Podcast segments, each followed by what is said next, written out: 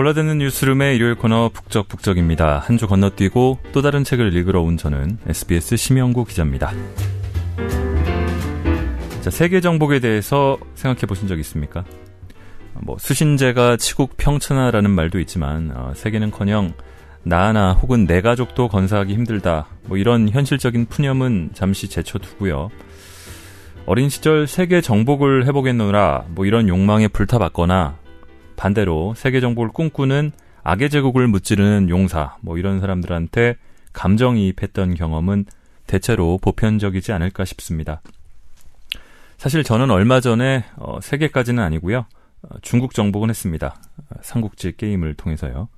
아, 중국이 곧 천하라는 컨셉에 맞춰서 천하 통일이라고도 했는데요. 이런 게임이 아닌 현실에서 어른이 돼서도 세계 정복을 말한다면은 뭐 제정신이 아니거나 또 뭐 실없는 농담을 늘어놓는다 뭐 이렇게 얘기하기 십상인데 그걸 진지하게 다룬 책을 가져왔습니다. 아, 신세기 에반게리온이나 아, 신비한 바다의 나디아 등으로 애니메이션 덕후들에게는 굉장히 유명하고 그렇지 않은 이들이라도 한 번쯤 어디서 들어봤다 싶은 애니메이션 및 게임 제작사 아, 가이낙스의 설립자인 일명 오타쿠왕, 오타킹이 별명이라는 오카다 토시오가 쓴 아, 수식어가 깁니다. 세계 정복은 가능한가입니다. 지난번에는 나온 지 얼마 안 된 책들을 연거푸 읽었으니까 이번에는 출판된 지 조금 지난 책을 골라봤습니다. 아, 낭독을 양해해준 출판사 파란 미디어에 감사드립니다. 자, 먼저 책의 서문격인 어째서 세계 정복인가를 일부 읽겠습니다. 왜 이 책이 나오게 됐는지에 대한 길잡이가 되는 글입니다.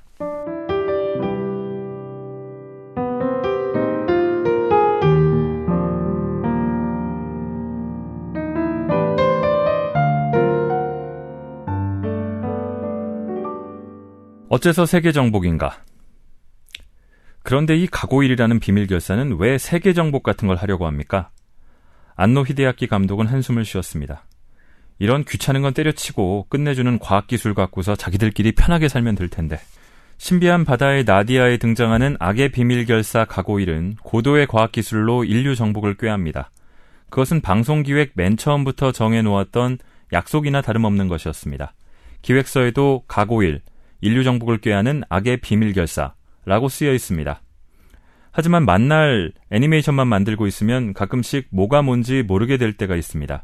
스스로 좋아해서 시작한 일인데 어째서 이렇게 힘든 걸까? 애니메이션을 만드는 일은 어릴 적부터 동경하던 것인데 어째서 이렇게 괴로운 걸까? 이 가고일이란 놈들도 우리하고 똑같은 거죠. 고도의 과학기술로 손쉽게 세계 정복을 해치우려고 했는데 얼마 안 돼서 네모 함장과 노틸러스 호가 방해를 한다 이 말입니다. 조직 말단부터 꼭대기까지 전부 가면을 쓴 채로 끝없이 회의만 하는 것도 그렇고요. 그러고 보면 기획서를 쓸 땐 이런 이야기가 오고 갔습니다. 가고일이란 거 어떤 적으로 만들 거야? 주인공 편인 노틸러스호가 잠수함이니까 적도 역시 잠수함 함대로 주인공을 공격해야겠지. 그렇군. 그럼 그 잠수함 함대로 세계 정복을 한다 이거지? 어. 어떻게 해서? 음, 그러니까 아무 죄도 없는 평범한 배를 습격하는 식으로? 그건 해적이지. 가고일의 목적은 세계 정복이라니까. 오카다 씨, 어떻게 하실래요? 생각 좀 내보세요. 음, 그러니까 말이지. 무역 항로 파괴 같은 거면 괜찮지 않을까? 무역을 독점하는 거지. 당시 인도에서 싸게 파는 후추를 유럽에 갖고 가면 희소성 때문에 크게 돈 벌 수 있었잖아. 그렇기 때문에 국제 무역이 성립하는 거지. 이때 무역이라는 건 항로잖아. 가고일 잠수함 함대는 그 무역선을 계속 가라앉히는 거지. 약탈이 목적이 아니라 세계가 무역 자체를 못하게 만드는 거야. 금이나 다이아몬드가 아무리 많이 난다고 해도 무역으로 다른 나라에 팔지 못하면 말짱황이잖아. 가고일은 그 무역로를 독점해 버리는 거지. 그렇게 모든 자원의 유통을 장악한 가고일이 바로 세계의 지배자가 되는 거고. 와, 뭔가 그럴듯한 걸? 이걸로 가죠. 이렇게 해서 회의는 멋지게 종료됐습니다. 그리고 제가 방으로 돌아가려는 찰나에 스태프인 마이다 마이로 씨가 저를 붙잡았습니다. 오카다 씨, 가고일은 세계 무역을 파괴하려고 하는 거죠? 그렇지. 하지만 무대가 되는 19세기 후반은 선진국이 후진국을 식민지화하던 시대잖아요. 그리고 그 식민지화라는 건 후진국의 값싼 노동력이나 자원을 선진국이 힘으로 빼앗는 거죠. 그러니까 가고일이 통상 무역을 파괴한다는 건 선진국이 하려는 식민지화를 방해하는 정의 같은 게 아닐까요? 아, 진짜네. 어떡하지? 곤란에 빠진 저는 타겟책을 열심히 생각했습니다. 음, 하지만 그 정의라는 건 어디까지나 현대인인 우리가 봤을 때 그런 거잖아. 19세기 제국주의적 침략에 의한 식민지 지배와 20세기 두 번의 세계전쟁, 그 후에 민족의 독립운동이라는 역사를 알고 있는 우리에게 세계의 식민지화를 막는다는 건 정의롭게 들리겠지. 하지만 당시의 정의하고는 다른 거야. 게다가 가고일은 세계의 식민지화를 막기 위해 싸우고 있는 게 아니야. 가고일 이외의 모든 세계를 식민지로 만들려고 하는 거라고. 아, 그렇군요. 그럼 나쁜 놈 맞죠. 딱 악의 제국이네요. 당시에 우리들은 이런 식으로 이해하고 넘어갔습니다. 그러나 묘하게 안노 감독의 말이 마음에 걸렸습니다. 가고일은 왜 세계 정복을 하려고 하는 걸까? 엄청난 과학 기술 가지고 자기들끼리 편하게 살면 될 텐데. 정말 그렇습니다. 어째서 악의 제국은 세계 정복 같은 걸 하고 싶어 하는 걸까요? 세계 정복 같은 나쁜 짓을 꾸미기 때문에 악의 제국인 걸까요? 궁극의 악은 세계 정복인 걸까요? 그날로부터 15년이 지난 지금도 저는 가끔씩 이런 생각에 빠질 때가 있는 겁니다. 조금 부끄럽지만 큰맘 먹고 고백합니다. 어릴 적 제 꿈은 세계 정복이었습니다. 전 세계 사람들이 충성을 외치며 내 앞에 넙죽 엎드립니다. 눈에 보이는 모든 백성들이 매일 아침 오카다님 만세라고 외칩니다.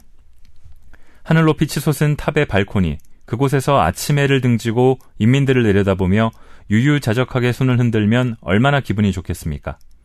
예, 현실성이 전혀 없다고요?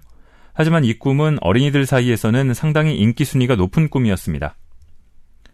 여러분도 잘 생각해 보십시오. 어린 시절 한 번 정도 세계 정복을 동경했던 적이 없으십니까? 진짜로 세계 정복을 노렸던 칭기즈칸이나 오다 노부가나 같은 사람들을 역사 시간에 배우기 훨씬 전, 좀 더 어렸을 때의 일입니다. 학교에서 배우는 역사 같은 것이 아니라 어린이와 무척 가까운 텔레비전이나 만화를 열심히 보고 있었을 시절입니다.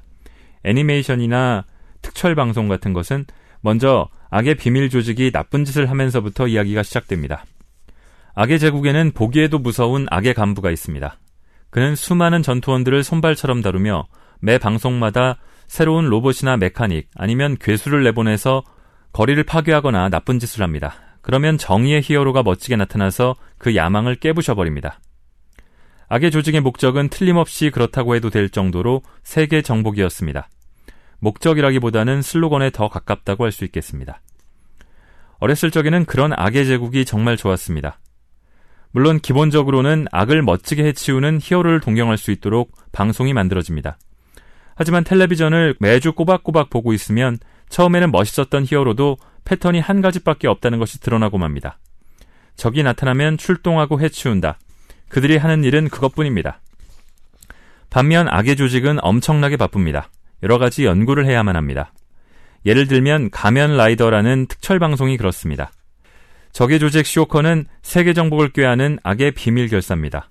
방송 맨 처음에 나오는 내레이션에서도 딱 부러지게 악의 결사라고 말합니다. 쇼커는 매주 여러 가지 개조 인간을 내보냅니다. 저마다 디자인도 다르고 특기 기술도 다릅니다. 비밀 조직 쇼커는 매회 방송마다 개조인간을 만들고 악의 계획을 세우고 경찰과 가면라이더에게 들키지 않도록 몰래 나쁜 일을 진행합니다. 그래서 그 나쁜 일이 잘 풀려서 희생자가 나오면 라이더가 등장하여 개조인간을 해치워 버립니다. 그 당시에 어, 방송을 열심히 보고 있던 아이들의 관심은 다음 주에는 어떤 괴인이 나와서 어떻게 라이더를 괴롭힐까 이런 부분으로 조금씩 옮겨갔습니다. 물론 가면 라이더는 정의의 우리 편으로 매 방송마다 승리하기 때문에 모두가 좋아했지만 어디까지나 이야기를 진행하는 것은 쇼커의 계획과 개조인간이었으니까요. 어렸을 때 그런 패턴을 계속 보다 보니 조금씩 질리게 됐습니다. 악의 제국 뭐 하는 거야? 왜 도통 이기질 못하는 거야? 어린 마음으로도 그렇게 생각하는 겁니다. 쇼커는 모든 괴인을 한꺼번에 내보내서 일본, 미국, 중국, 아프리카, 유럽, 남미, 오스트레일리아 등 전 세계에서 동시에 난리를 치면 되잖아. 라이더는 혼자니까 분명히 성공할 거야. 분리합체 괴수 같은 설정이라면 왜 꼭 쓰러지기 직전에 합체를 하는 거야? 처음부터 가장 강한 상태로 싸우라고 하는 식이었죠. 그런 답답한 마음이 가득 차게 되면 그런 짓을 하고 있으니까 안 되지. 나한테 시켜줘봐. 이런 마음이 커지게 됩니다.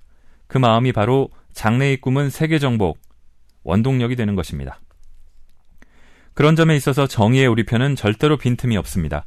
방송할 때마다 이겨버리니까요. 태클을 걸 수가 없습니다. 나한테 시켜줘봐 라는 기분이 들지 않는 거죠. 이런 생각을 하는 건 내가 성격이 뒤틀려서 그런 걸까 하고 생각했었는데 꼭 그런 것만도 아닌 것 같습니다. 오사카 예술대학에서 학생들에게 물어봤더니 졸업 문집에 꿈은 세계 정복이라고 썼다는 사람이 몇십 명이나 있었습니다. 세계 정복에 대한 사랑은 남녀 불문, 세대 불문인 모양입니다. 자, 이 책은 어린이들뿐만 아니라 어른을 위한 세계 정복에 대한 책입니다. 어른이 된 지금 다시 한번 세계 정복이란 무엇인가, 악이란 무엇인가에 대해 진지하게 생각해 봅시다. 라고 제안하는 내용입니다. 하지만 한때 유행했던 퍼즐책처럼 추억담이나 가십거리로 내용을 채우진 않을 겁니다. 마음 깊은 곳에서는 히어로를 응원하고 있지만 그럼에도 마음 한구석에서는 남몰래 히어로가 져서 세계가 정복당하는 장면도 보고 싶다. 라고 생각한 적은 없습니까? 격차 사회라고 불리는 오늘, 희망조차 쉽게 가질 수 없게 된 현실의 사회. 차라리 한 번 전부 박살내버리고 처음부터 다시 시작하면 좋을 텐데, 이렇게 생각했던 적은 없습니까? 그래서 이 책에서는 현실에서 세계 정복을 하게 되면 어떻게 될 것인가를 구체적으로 시뮬레이션 해봤습니다. 대체 세계 정복이란 무엇인가? 정말로 세계 정복은 가능한 것인가? 자신이 정복하는 입장이 되어서 한번 진지하게 생각해보는 책입니다. 우선 자신이 어떤 타입의 정복자인지를 생각해 봅니다. 그 다음에는 어떻게 동료들을 모을 것인가와 악의 제국을 만드는 방법, 그리고 어떻게 활동을 시작할 것인가를 알아봅니다. 마지막으로 고생 끝에 세계 정복을 성취하게 되면 후계자 문제도 생각해야겠죠. 할 수 있는 만큼 구체적인 예시를 통해서 정복하면 어떤 미래가 당신을 기다릴 것인가까지 알아볼 수 있도록 구성했습니다.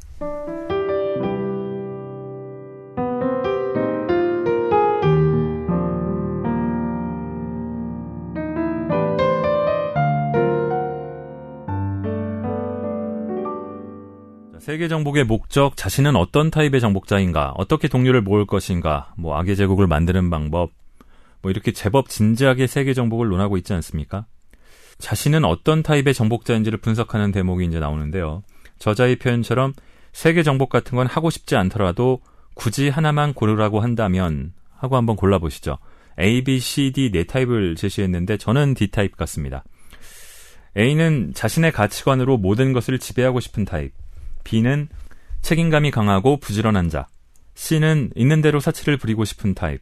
D는 눈에 띄지 않으면서 악의 매력에 잠겨 있길 바라는 타입. 이렇게 네 가지입니다. 아, 선택하셨습니까? 각 타입에 대한 설명을 들어보시죠.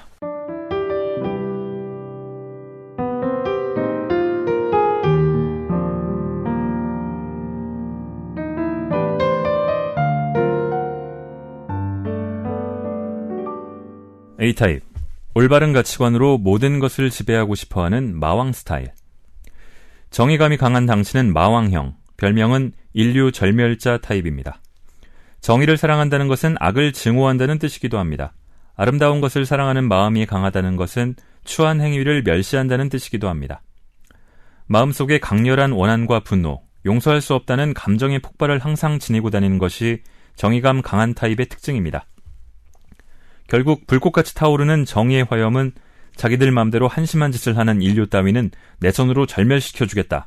이런 생각을 낳게 됩니다. 그것이 바로 마왕형의 특징입니다. 마왕형의 전형적인 예로 레인보우맨에 등장하는 신의 신의단을 꼽겠습니다. 상당히 마이너하고 오래된 방송이니 모르는 분이 대부분일 거라고 생각하는데요. 오츠키 켄지를 비롯하여 많은 사람들이 칭찬한 지금도 컬트한 인기를 갖고 있는 방송입니다. 그들 신의 신의단은 일본인이 싫다는 자신들의 분노를 종교의 레벨로 끌어올린 악의 집단이며 총 사령관인 미스터 K는 일본인 몰살을 조직의 목표로 내걸고 있습니다. 이런 내용이 어린이용 프로그램이라는 미명하에 금요일 저녁 7시 반부터 방송을 탔으니 1970년대는 진정 뜨거운 시대였다고 말할 수 있는 것입니다. 신의 신의단은 2차 세계대전 시 일본군에게 아주 지독한 꼴을 당한 동남아시아 사람들이 결성했다는 설정을 갖고 있습니다. 배후에는 유태인 자금원 등 유럽의 재벌들이 자금을 대주고 있다는 숨겨진 설정도 있는 모양입니다. 이들은 몰살을 계획하는 잔악무도하고 사악하기 짝이 없는 사람들 같지만 사실은 그 반대입니다. 정의감이 없는 사람들은 의외로 몰살 같은 것을 생각하지 못합니다. 일본인을 전부 죽이기 위해서는 많은 힘이 들지만 정복자에게는 아무런 이익이 없기 때문입니다. 어떻게 생각해도 몰살보다는 일본인을 노예로 부리는 쪽이 더 득이 되는 전략입니다. 일본인이 있기 때문에 세계가 피해를 보고 있다. 뭐 이렇게 생각하기 때문에 몰살을 선택하는 것입니다. 그 판단이 옳은지 그른지는 제쳐두고 마음 자체는 세계가 피해를 보지 않게 하자라는 정의감으로 넘쳐나는 것입니다. 정의감이 강한 타입의 사람은 자신이 가진 분노와 원한 같은 감정의 동요를 순수하게 갈고 닦아서 교리라고 불러도 될 경지까지 끌어올립니다. 이 교리, 예를 들면 황인종이나 유태인을 그대로 두면 지구를 정복해버릴 것이다. 이런 내용이 많은 사람들의 동의를 얻으면 당신은 정치가가 돼버립니다. 만약 당신의 교리가 대중에게 동의를 받을 수 없는 내용이거나 비상식적인 것이라면 당신은 비밀 조직을 만들 수밖에 없습니다. 당신에게 있어서는 어디까지나 인류를 위한 것입니다만 그것을 이해하지 못하는 세상이 당신을 악의 제국이라고 부르는 것입니다. 똑같은 마왕형 정복자라도 드래곤볼에 등장하는 피콜로 대마왕은 악의 조직 같은 것은 필요로 하지 않습니다. 자기 혼자서 왕궁에 쳐들어가더니 순식간에 국왕을 사로잡고 제왕 선언까지 단숨에 맞춰버립니다. 피콜로 대마왕은 옛날 정의의 무도가에 의해 전기밥솥에 봉인당했다는 과거의 사연이 있습니다. 그 시절의 원한과 고통의 에너지가 모두 죽여버리겠다는 복수의 근원이 된 것이죠. 그러나 43년 걸려서 인류를 절멸시키면 그는 지구상에서 외톨이가 됩니다. 무엇을 즐기면서 살아가려는 것일까요? 물론 그는 입에서 알을 낳아 종족을 늘릴 수도 있지만 그런 단성 생식으로 종족을 늘려봤자 먹이가 될 인류는 이미 절멸한 상태입니다. 현실의 예를 들자면 일본인에게 가까운 것은 오음 진리교입니다. 그들도 처음에는 종교 집단으로서 잘해봐야 독립된 종교 국가로 발전하려는 정도까지만 생각하지 않나 싶습니다. 그러나 언젠가 하르마게돈이 온다. 하르마게돈이 올 것이다. 하르마게돈이 일어나지 않으면 우리 입장이 곤란하다. 이런 식으로 점점 코너에 몰리게 된 결과 하르마게돈이 안 오면 직접 일으키면 된다며 인류 사상 유래를 찾아보기 힘들 정도로 잔혹하고 커다란 범죄를 일으키고 맙니다. 옴 진리교도 일단 종교입니다. 그리고 종교는 정의감이나 그와 비슷한 것에서 비롯되는 법입니다. 그 정의감이 잘못된 교리로 승화되면 이런 무서운 일이 벌어지고 마는 것입니다. 정의감이 강하며 부정을 용서하지 않는 타입인 당신은 세계 정복을 할 때 부디 조심하시기 바랍니다. B타입. 책임감이 강하고 부지런한 독재자 스타일. 책임감이 강하고 부지런한 당신은 독재자형, 별명은 인류의 관리자 타입입니다. 언제나 최고 1등을 노리는 타입으로 자신이 신나게 일을 하고 부하에게도 일을 똑바로 하도록 시킵니다. 명령하는 것을 좋아하고 명령을 잘 내리기도 합니다. 야심을 바탕으로 활동하지만 의무감도 있습니다. 때문에 부하에 대한 평가도 적절하여 신뢰받는 좋은 보스가 될 것입니다. 이해받기 어려운 고립무원이 되기 쉬운 마왕형에 비해 부하는 늘어나고 조직은 커지게 됩니다. 인류 정복의 깃발을 세우기 전에 우선 업계 정복 같은 현실적 목표를 먼저 세우는 것을 잊지 않는 당신은 어쩌면 평범한 카리스마 경영자로밖에 보이지 않을지도 모릅니다. 조직이 그 본성을 드러내고 이윽고 나쁜 일에 본격적으로 손을 댄 후에도 당신의 공평함, 즉 쓸만한 부하는 등용하고 일하지 않는 부하는 모가지 이런 규칙 덕분에 악의 조직이면서도 나름대로 일할 만 나는 직장이 되기 때문입니다. 그러나 주의해야만 합니다. 조직이 커져도 중요 사항은 전부 자신이 결정한다는 독재 체제를 계속 유지하고 싶어 하기 때문에 당신이 해야 할 일은 끊임없이 늘어나기만 합니다. 결국 당신 자신이 가장 유능하기 때문에 당신이 가장 일을 많이 하게 되고 그에 따라 여러 가지 힘든 일을 겪게 됩니다. 과로사의 위험까지 있습니다. 과로사는 농담이 아닙니다. 아돌프 히틀러라는 설레가 있습니다. 제2차 세계대전에서 세계를 전쟁의 소용돌이에 말려들게 한 모든 유태인을 사륙하려고 한 광기의 독재자 아돌프 히틀러. 그러나 그는 통치자로서는 대단히 우수했으며 그 탓에 당시 독일 국민은 제대로 된 민주선거를 통해 그를 독재자로 선택한 것입니다. 세계 공황의 한가운데에서 30%가 넘는 실업률, 600만 명 이상의 실업자를 아는 채 파산 직전이었던 독일 경제를 히틀러는 부흥시켰습니다. 사회 보장과 복지를 중심으로 해 완전 고용을 목표로 한 히틀러의 실업 억제 정책은 전 세계 경제학자들에게 비웃음을 샀습니다. 그러나 몇 년 지나지도 않아 독일의 생산량은 세계 경제의 10%를 넘어서게 되고 독일은 미국 다음 가는 세계 제2의 경제대국으로 다시 태어나게 됩니다. 도시계획, 공예대책, 의료복지, 경제와 예술 등 히틀러의 독재 아래 독일의 모든 분야는 경이로운 발전을 달성했습니다. 이 정도로 유능하면 아마 다른 사람 전부가 바보로 보이게 될 것입니다. 히틀러는 모든 정보를 자신이 곱씹으면서 모든 판단을 자신이 내리는 완전한 독재자였습니다. 그러나 독재자라는 것은 방향을 잘못 잡기 시작하면 아무도 고칠 수가 없습니다. 히틀러는 결국 전쟁에 패하여 자살하고 맙니다. 후일의 연구에 의하면 히틀러는 자살하지 않았어도 6개월 후 무렵에는 과로로 죽었을 것이라고 합니다. 독재자라는 존재는 정말 바쁩니다.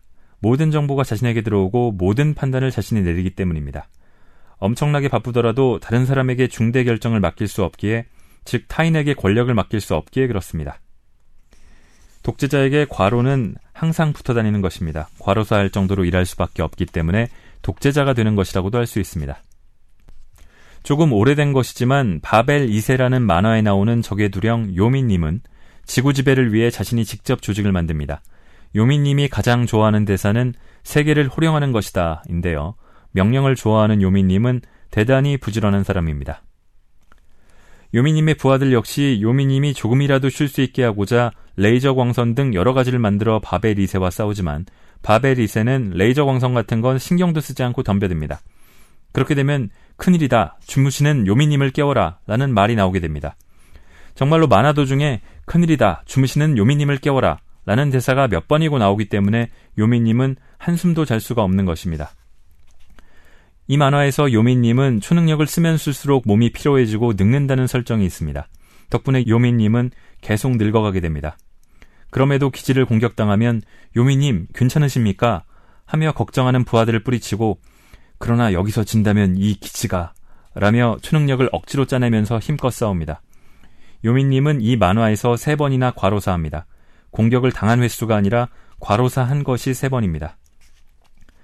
대단히 불쌍한 사람입니다. 데스노트라는 만화에도 독재자의 바쁜 일상과 고독이 그려져 있습니다. 주인공인 야가미 라이토는 완전한 독재자 타입입니다. 만화를 읽어보면 알 수 있는데 그는 말이 안 될 정도로 일을 합니다.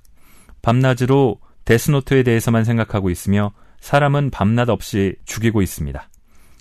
자신이 죽이지 않을 때에도 누군가에게 죽이라는 지시를 내려둔 상태입니다. 대단히 명확하고 구체적인 지시입니다. 지시를 받은 사람은 야가미 라이토를 존경하고 있기 때문에 지시대로 살인을 하려고 최선을 다합니다. 그러나 트러블이 일어나서 잠깐 지시를 내릴 수 없는 상황이 되면 이게 좋겠지 하고 자기 멋대로 생각하여 하면 안 되는 일을 저지릅니다. 결국 할 수만 있다면 가능한 한 자신이 하는 것이 빠르고 확실하다는 것을 깨닫게 됩니다. 당연히 의논할 수 있는 상대는 누구 하나 없습니다. 의지할 수 있는 것은 오직 자신뿐이라는 상황에 몰리게 된 원맨 사장이라면 오컬트에 빠질 수도 있습니다. 의지할 것이 정말 없다면 결국 물어볼 곳이 점쟁이 정도밖에 없겠죠. 그러나 불쌍한 야가미 라이토는 오컬트에도 빠질 수 없습니다. 그는 사후 세계에도 기댈 수 없게 되었기 때문입니다. 사신은 언제나 야가미 라이토를 지켜보고 있으며 게다가 그 사신은 자기 편이 되어주지도 않습니다. 그가 잘못될 것 같으면 마음에 안 드는 표정으로 계속 웃기만 합니다. 사신까지 보이는 인간이 새삼스레 점장이의 구구절절한 말을 들으러 갈 수도 없는 것입니다. 결국 야가미 라이토는 마지막까지 누구도 믿지 못하고 누구에게도 마음을 터놓지 못한 채 죽고 맙니다. 자, 그럼 만화가 아닌 현실 사회에 대해 생각해 봅시다. 만약 당신이 현실 세계를 지배한다면 어떻게 될까요? 그 순간 미국과 이슬람이 싸우고 있는 것은 당신의 책임이 됩니다. 당신이 흥미로워하는 문제가 무엇인지는 아무런 상관이 없습니다. 아랍 제국은 독재자님, 미국이 나쁜 짓을 합니다. 라고 말할 것이 당연합니다. 미국은 미국대로 독재자님, 저놈들이 9.11 테러를 일으켰습니다. 벌을 내려주십시오. 라고 말합니다. 독재자로서는 어딘가에 벌을 줄 수밖에 없습니다. 할 수 없이 조사단을 파견하기로 합니다. 이때 조사단원이 뇌물을 받고 대충 보고하는 놈이라면 곤란합니다. 어쩌면 조사단이 이슬람과 지나치게 친해진다든가 아니면 미국과 너무 친해져서 자신을 노리게 될지도 모릅니다.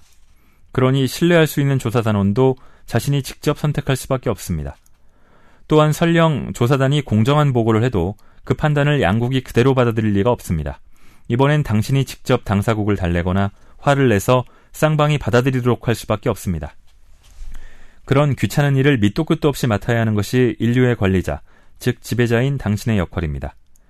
책임감이 강하고 부지런한 사람이며 하나라도 그냥 지나치지 못하는 당신, 세계 정복을 할 때 부디 조심하시기 바랍니다. C타입 혼자서 있는 대로 사치를 부리고 싶어 하는 바보 임금님 스타일. 자신이 최고로 소중하고 사치를 진짜 좋아하는 당신은 임금님형, 별명은 바보 임금님 타입입니다. 이왕 인류를 정복할 거라면 쾌락을 실컷 맛봐야 한다고 생각합니다. 수백만 명이 환호하는 모습을 발코니에서 내려다보는 멋있는 정복자가 되어 그런 자기 자신에게 취하고 싶은 사람이 바로 이 타입이라고 할 수 있을 것입니다. 저자인 저도 여기에 가까운 타입입니다. 그러니 임금님 타입의 사고 패턴을 잘 이해할 수 있습니다. 임금님 타입인 사람은 어, 세계 정복을 한다면 누구나 발코니에 서서 환성 소리를 듣고 싶어 하지 않나? 같은 생각을 합니다. 임금님인 당신도 그렇게 생각하시죠? 하지만 아닙니다. 마왕 타입은 환성을 지르는 민중 같은 것을 하찮게 보고 있습니다. 하찮게 생각하는 상대에게 존경받아도 하나도 기쁘지 않은 것입니다. 독재자 타입은 바쁘기 때문에 그런 쓸데없는데 쓸 시간이 없습니다. 자신의 위험을 내보이거나 부하들의 사기를 끌어올리기 위해 필요하다면 나타날 수도 있겠지만 그것도 일이라고 생각하고 있겠죠. 흑막 타입은 자기 대신에 누군가를 내세우려고 합니다. 민중의 심벌이라고 할까요? 그런 대용품을 준비해두고 자기 자신은 뒤편에 앉아 느긋하게 권모술수를 부립니다. 뭐가 어찌되었든 지금 당장 기분이 좋아지고 싶고 즐거워하고 싶다는 것. 좋게 말하면 단순한 것이지만 이런 사람이 세계를 정복하면 전형적인 바보 임금님이 되고 맙니다. 만화에서 유명한 것은 드래곤볼의 레드 리본군 총수입니다. 레드 총수가 군을 총동원하여 드래곤볼을 모으는 이유는 자신의 키를 크게 하고 싶다는 진짜 개인적인 소원을 이루기 위해서였습니다. 부관이 질려서 아, 뭐라고요? 전 세계를 지배하에 두고 다스리려는 것이 아니었습니까? 하고 묻자 그런 건 시간만 있으면 어떻게든 되는 거야. 그 전에 지배자는 멋있어야만 하는 거지. 라는 말로 응수합니다. 자신을 너무 좋아해서 마음껏 사치를 부리고 싶은 타입인 당신. 세계 정복을 할 때는 부디 조심하시기 바랍니다. 자, 마지막으로 D타입. 사람들의 눈에 띄지 않으면서 악의 매력에 잠겨 있고 싶어 하는 흑막 스타일. 사람들 눈에 띄지 않고 세계를 정복하고 싶은 당신은 흑막형. 별명은 악의 배우 타입입니다. 어디까지나 흑막이기 때문에 사람들 눈에 띄는 것은 싫지만 모든 일을 자기 맘대로 하는 것은 정말 좋아합니다. 남몰래 일을 꾸미는 것, 사전 교섭, misleading, 타인의 비밀을 쥐는 것이 당신의 스타일입니다. 나는 리더보다는 리더 보좌관역이 알맞다고 생각하는 사람과 사기꾼을 동경하는 타입도 이 타입에 알맞습니다. 마피아나 야구자에도 이런 사례에 속하는 사람이 많습니다. 부하나 무기도 자신의 도구라고 생각하고 있습니다. 그래서 필요하다면 부하를 희생시키는 데에도 아무런 주저가 없습니다. 실패한 부하에 대한 처벌도 엄격합니다. 잠옷 냉정하고 비정해 보이기 때문에 이 타입이 악역으로 등장하는 작품은 풍부합니다. 악의 흑막이라는 것은 드라마에도 나오기 쉽고 영화 속에서도 캐릭터로 만들어서 내보내기가 쉽기 때문이겠죠. 역시 악의 흑막이기 때문에 나쁜 짓을 하고 싶어 합니다. 나쁜 짓을 하는 편이 돈도 더 잘 벌리고 효율도 좋다고 생각하는 것입니다. 게다가 나쁜 일을 하면 스릴이 있어서 성공했을 때의 기쁨이 한층 더하다고 생각합니다. 그처럼 짜릿한 나쁜 일을 하는 타입이기에 고양이도 무릎 위에 올려놓고 쓰다듬고 싶고 실패한 부하도 죽이고 싶은 겁니다. 만화 드래곤볼의 프리더도 흑막 타입의 전형적인 예입니다. 손오공 형 라디츠의 증언에 따르면 우리 사이어인은 전투민족이다. 환경이 좋은 별을 찾아내고 그곳에 사는 사람들을 절멸시킨 뒤에 적당한 별을 찾는 이성인에게 높은 값으로 파는 것이 일이다. 라고 합니다. 그리고 형 라디츠 일행은 모두 프리더라는 우주인에게 고용돼 있습니다. 프리더 정도의 실력이 있다면 돈 많은 우주인과 거래 상담을 하기보다는 그 우주인을 습격하여 돈을 빼앗으면 될 것입니다. 그런데 프리더는 지구인을 절멸시킨 뒤 지구를 이성인에게 팔려고 생각합니다. 이 판매한다는 부분만큼은 상도덕으로서 진지하게 지키려고 하는 모양입니다. 흑막이라고 해도 청실한 악의 하인입니다. 그렇기 때문에 뒷세계의 규칙을 제대로 지킵니다. 그런 부분이 악의 흑막형이 가진 성격이라고 해도 되지 않을까요? 자기도 모르게 결과보다 그 과정을 즐기게 됩니다. 그리고 악에 집착하는 만큼 효율이 나쁜 지배를 하게 됩니다. 결국 점차 목표에서 멀어집니다. 사람들의 눈을 피해 악의 매력에 잠기고 싶은 타입인 당신, 세계 정복을 할 때 부디 조심하시기 바랍니다. 자, 이렇게 해서 독자인 당신이 어떤 타입인가에 따라 네 종류의 지배자를 소개해 봤습니다.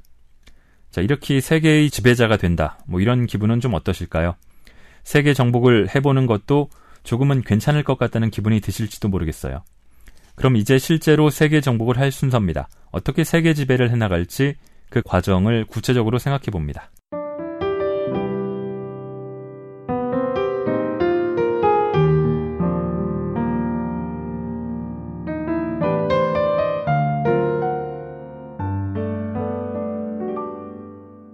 자, 다음은 세계 정복의 순서인데요. 목적을 정하고 우수한 인재를 확보하고 세계 정복을 위한 자금을 모으고 설비 투자도 하고 이런 물적 토대를 닦은 뒤에 작전을 세우고 무장을 거쳐서 싸움을 해나갑니다. 건곤일척의 싸움 한 번으로 세계 정복을 이룰 수는 없기에 작전 뒤엔 이를 반성하는 회의도 하고 신상 필벌도 하는 등 부하 조직 관리를 해야 합니다. 배신자 숙청도 필요합니다. 이 악의 조직이라고 해도 조직 내에서는 진지하게 운영해야 목표를 달성할 수 있다는 건데요. 어찌저찌해서 세계 정복을 이룬 뒤에도 걱정거리가 생기긴 합니다. 이런 부분들도 재미있긴 하지만은 훌쩍 건너뛰고 마지막 장인 세계 정복은 가능한가로 가겠습니다.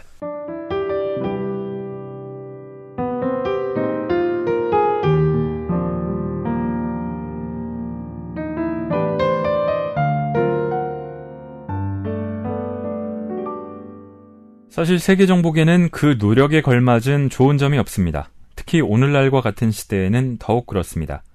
옛날, 적어도 200년 정도 전에는 세계를 정복하는 것에 그것 나름대로의 달콤함이 있었습니다. 계급제도나 특권 계층이라는 문화가 아직 건재했었기 때문입니다. 이런 세계에서는 아무리 돈을 모아도 좋은 것과 좋은 체험을 독점할 수 없습니다. 언젠가는 대중화되어 모두가 조금 무리하면 체험할 수 있는 것으로 나아가게 됩니다. 우주 여행도 20억 원에 갈 수 있습니다. 예전에는 한 나라의 왕이나 미국의 대통령조차도 원해도 갈 수 없었던 꿈이 이제는 20억 엔입니다. 마천루 최상층의 펜트하우스 한 채 분양 가격입니다. 세계를 지배했다고 합시다. 좀 더 규모를 작게 생각해서 비즈니스에서 대성공을 했다고 쳐도 괜찮습니다. 그 순간 당신은 특권 계급입니다. 그러나 오늘날은 세계 어딜 가도 특권 계급의 달콤함을 별로 맛볼 수 없습니다. 즉, 그 고생까지 한 것 치고는 별로 대단하다는 생각이 들지 않는 것입니다. 신분의 격차를 계급이라고 하고 경제의 격차는 계층이라고 합니다. 현재 일본에는 계층은 있습니다만 계급은 없습니다. 경제 격차는 존재해도 신분의 차이는 존재하지 않는 것입니다. 저는 일주일에 한 번씩 오사카에 가서 학생들을 가르치고 있습니다. 그때 오사카의 힐튼 호텔에 머무릅니다. 방에 냉장고에는 콜라가 들어 있습니다. 호텔 냉장고라서 비쌉니다. 480엔이나 합니다. 캔 콜라가 480엔이란 말이죠. 전에는 프런트까지 가서 불만을 말한 적도 있습니다. 왜 이렇게 비싼 거지? 궁금한 정도를 넘어서 신비한 정도였기 때문입니다. 하지만 이것은 제가 틀렸습니다.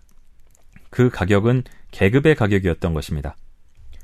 예를 들어 영국은 아직도 노동자 클래스, working class라는 것이 있습니다. upper middle이라고 은행에서 일하는 사람과 은행장이 속하는 클래스도 있습니다.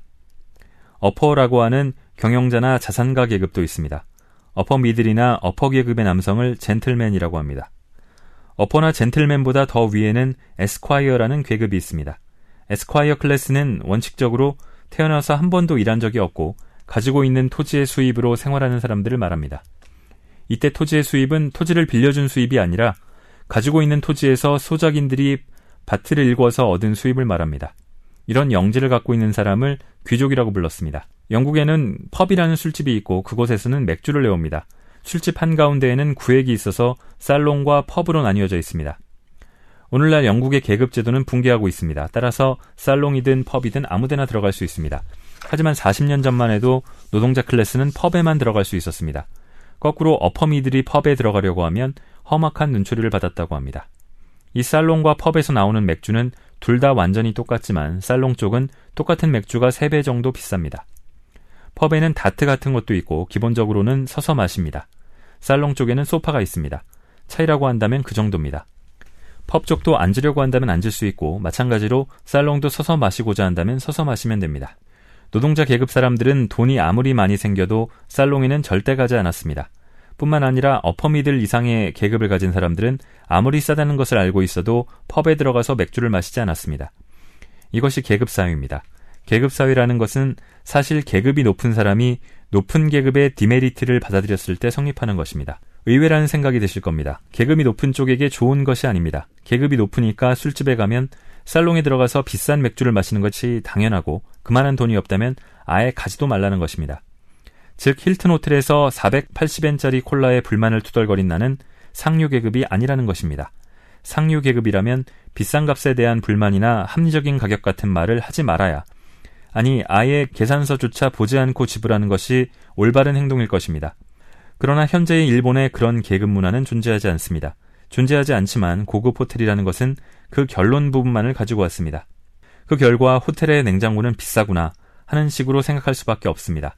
오히려 요즘 부자들은 합리적이기 때문에 근처 편의점에서 맥주를 사오게 됩니다. 자, 그럼 계급 사회가 있는 나라는 무엇이 다른 걸까요? 대체 계급 문화라는 것은 무엇일까요? 계급 문화라는 것은 각각의 계급에 뿌리를 둔 문화로 다른 계급에서는 이해할 수 없는 문화입니다. 뭐가 좋다는 것인지 모르겠다는 소리가 나오게 되는 문화입니다. 영국의 노동자 계급이라면 펍의 텔레비전으로 축구 경기를 보면서 타블로이드 신문을 읽습니다. 영국의 어퍼미들 계급은 살롱의 신문에서 럭비 기사를 읽고 타임즈지를 봅니다. 에스콰이어 계급은 회원제 클럽에서 카드를 하거나 미술관에 갑니다. 이처럼 계급에 따른 오락이나 문화 그 자체가 완전히 다릅니다. 때문에 아래쪽 계급이 무리를 해서 미술관에 가도 즐겁지 않고 상류 계급이 펍에 들어가서 싼 맥주를 마시면 당신 뭐하러 왔어? 같은 소리를 듣게 됩니다. 오늘날 일본에는 장소의 계층이라는 것이 있습니다. 일본이 점점 계급 사회가 되어간다고 하는 사람이 있습니다만 큰 착각입니다. 일본은 계층 사회가 되어가고 있지만 계급 사회가 되고 있지는 않습니다. 만약 계급 문화가 있다고 한다면 상류 계급 사람은 상류 계급의 사람들밖에 이해할 수 없는 것을 해야 합니다. 예를 들면 가부끼가 있겠습니다. 가부끼라는 것은 상류 계급 사람이 보는 것이고 재미도 없는 것을 열심히 보고는 멋지다고 진심으로 말해야 하는 것입니다. 텔레비전에서 버라이어티를 보고 웃으면 안 됩니다. 왜냐하면 텔레비전이라는 오락은 노동자 계급의 것이기 때문입니다. 맥주가 싸다고 펍에 들어가지 않는 것과 마찬가지로 상류 계급 사람은 버라이어티를 보고 싶어도 보면 안 되고 우리들 같은 노동자 계급은 가부키를 보고 싶어도 보면 안 되고 마찬가지로 오페라를 봐도 안 됩니다. 이것이 계급 사회의 사고 방식입니다. 하지만 일본인은 그런 사고 방식을 전혀 갖고 있지 않습니다. 가복귀를 보러 갈까 오페라를 보러 갈까 고민하는 것. 그것은 단순한 취미의 문제입니다. 예전에 엄청난 부자를 위한 상품 중 한 잔에 5만엔짜리 우롱차 티백이라는 것이 있었습니다. 헉 하는 생각이 들지만 그런 건 열심히 일하면 1년에 한 번 정도는 마실 수 있습니다.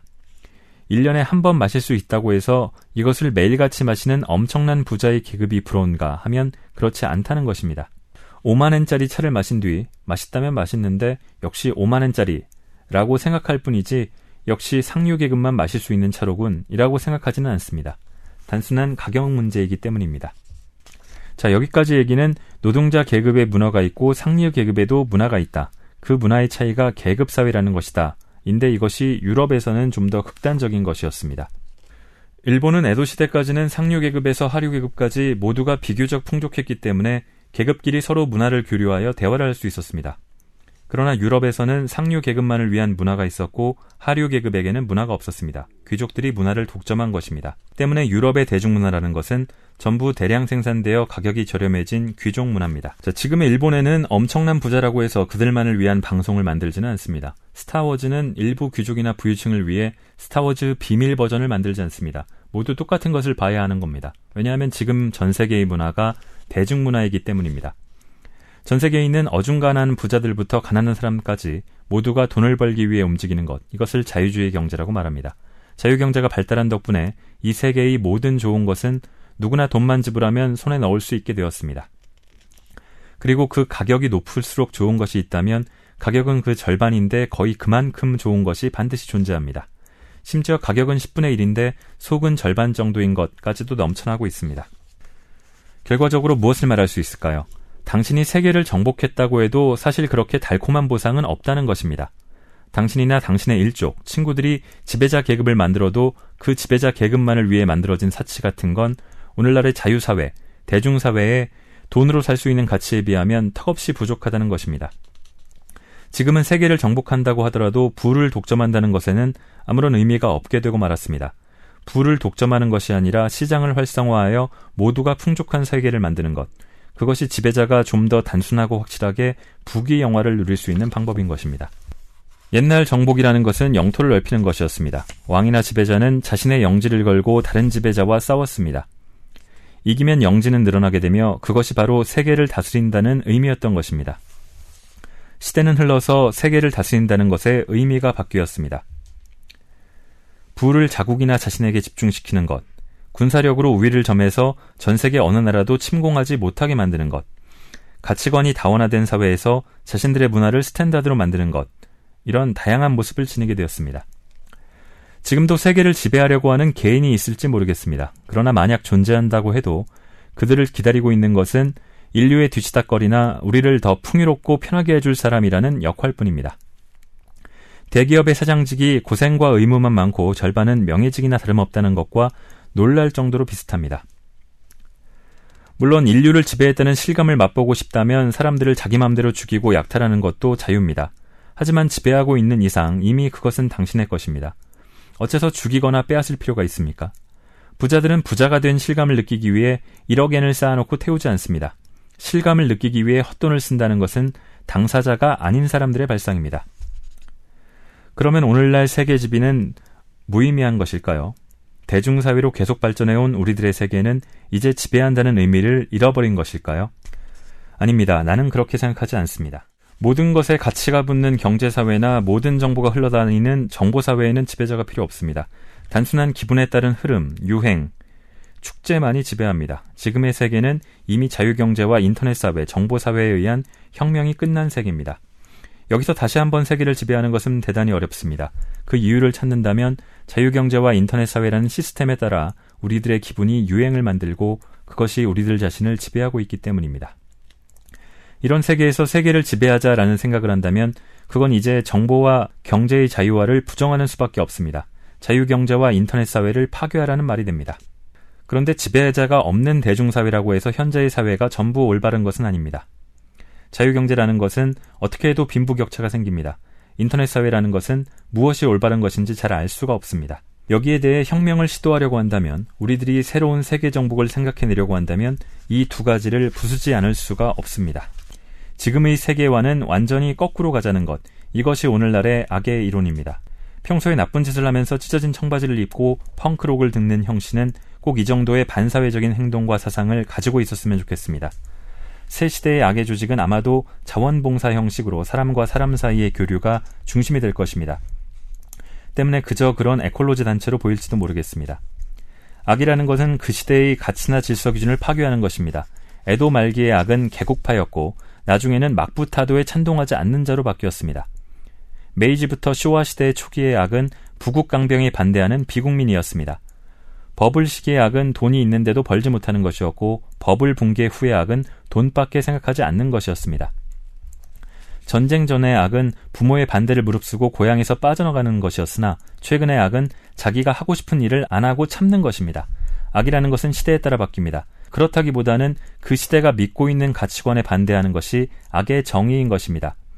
그리고 그 흐름에 따라서 생각해 본다면 현대의 악은 대중사회, 정보사회에 반대하는 것이 될 겁니다.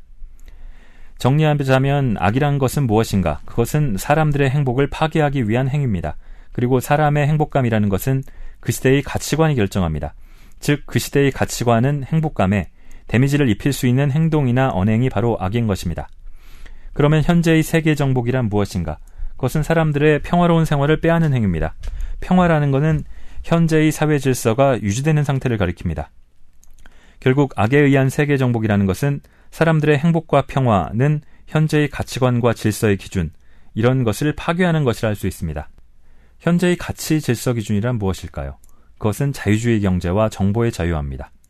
지금 우리가 악을 생각한다면 이 두 가지를 적으로 삼아야 합니다. 왜냐하면 악이라는 것은 그 시대의 가치 질서 기준을 파괴하는 것이기 때문입니다. 오늘날 세계 정복은 가능한가?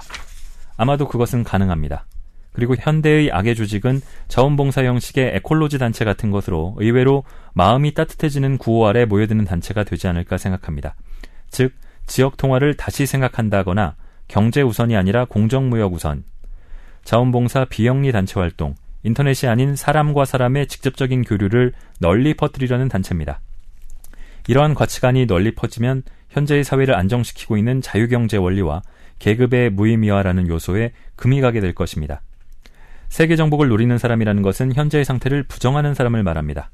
사람에게 따뜻하고 환경에게 따뜻한 사람, 양식과 교양이 있는 세계를 목표로 하여 악이 번영하는 세계를 만들어 봅시다. 좋은 것을 보다 싸게가 아닌 사람을 착취하여 이익을 보는 것을 그만두자라는 생각을 합시다. 트렌드에 민감하게 혹은 자신이 하고 싶은 것을 찾자가 아니라 어르신에게 친절하게 또는 학교에서 공부하자는 생각이 중요합니다.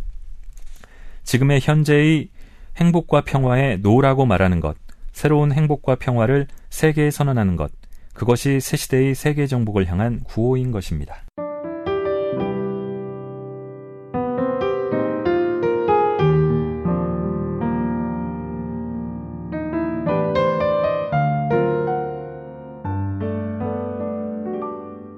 자, 재미있게 들으셨는지요? 아, 이 책은 2006년에 오카다 토시오 씨가 여름방학 이벤트로 세계 정복을 하자라는 제목의 특별 강연을 했던 걸 기반으로 나왔습니다. 그래서 강연 투면서도 조금 늘어지는 대목이 있기도 하고요. 어, 게다가 뭐, 결론이 좀 생뚱맞게 나왔다 싶은 생각이 드실 수도 있을 것 같습니다.